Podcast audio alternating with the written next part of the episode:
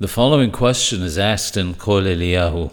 It says in Ben Ish Hai that the reading of the Shenaim Miqrah Had Targum is one of the preparations for the receiving of the holiness of Shabbat. If so, is it preferable to help with the actual preparations for Shabbat, or would it be better to read the Shenaim Miqrah Had Targum?